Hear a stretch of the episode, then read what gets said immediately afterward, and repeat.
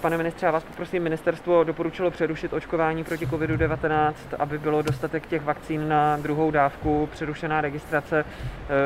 Co se vlastně bude dít teď dál, jak mají lidé postupovat? Já si nemyslím, že by ministerstvo doporučilo přerušit vakcinaci. Já jenom mohu komentovat to, jakým způsobem komunikovali koordinátoři s ministerstvem, kde bylo upozorněno na to, že není vhodné prodlužovat dávku déle než 28 dní, ale já si nemyslím, že by v České republice byl nedostatek vakcín tak velký, aby se přerušilo očkování. Jenom upozorňujeme na to, že těch termínů je teď o něco méně, ale ne, že by se mělo přerušit očkování, to bych se skoro proti tomu i ohradil.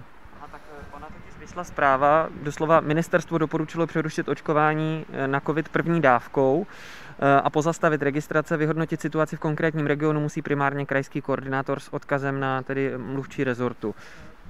Já teď nevím, kterou zprávu citujete, já jenom znovu říkám, že jsme komunikovali s koordinátory tak, že není vhodné, není žádoucí prodlužovat déle než 28 dní, že to samozřejmě může znamenat i omezení volných slotů, ale pořád platí to, že tam, kde vakcína je, a to je většina, tak by mělo očkování pokračovat, byť to nebude tak rychle, jak jsme si původně mysleli. Už dopoledne se objevovaly případy toho, že lidem byly zrušeny ty očkovací termíny právě kvůli nedostatku vakcíny. Tak jenom jaký je v takovém případě postup? Mají se ti lidé znovu registrovat, rezervovat nebo vyčkat a dostanou onu SMS zprávu, jak jste vlastně říkali ve chvíli, kdy jste měnili ten systém? To je situace, která je daná těmi vlastními očkovacími místy. To znamená, jsou očkovací místa, která jsou v takové situaci a jsou očkovací místa, která jsou v jiné situaci. To není řízeno centrálně toto. A ve chvíli, kdy musí být, protože to rozhodne očkovací místo, ten očkovací termín zrušen, tak platí to, že bude zaslána nová zpráva s novým upozorněním na ten rezervační termín, jakmile se uvolní. Lidé nemusí znovu se registrovat.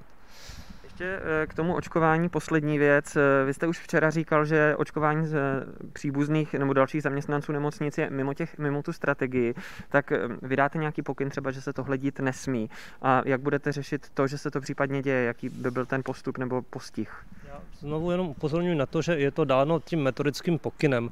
A vydávání dalších a dalších pokynů z mého pohledu je kontraproduktivní. Já věřím, že prostě všichni dospělí lidé, kteří umí číst, si to přečtou a že musíme také lidem věřit a musíme spoléhat na to, že budou dělat to, co je doporučeno.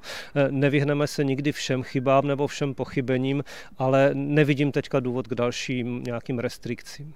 Ještě poslední věc k dnešní vládě v krátkosti, co vlastně očekáváte od toho změny v systému PES, znovu otevření areálu nebo podpora toho návrhu ČSSD na 250 korun za každý den v karanténě. Je něco z toho, co vy si dovedete představit, že byste dnes schválili? Já nebudu předbíhat jednání vlády, protože je to kolektivní orgán, který nakonec rozhoduje. Už jsem mnohokrát řekl, že to není ministerstvo zdravotnictví samo, kdo rozhoduje, ale my přicházíme s návrhy a já budu členy vlády informovat o stávající situaci epidemické a na základě toho bude provedeno nějaké rozhodnutí a o tom, jakým způsobem podpořit nebo nepodpořit, to je zejména domena ekonomických ministrů, takže k tomuto já se dopředu vyjadřovat nebudu.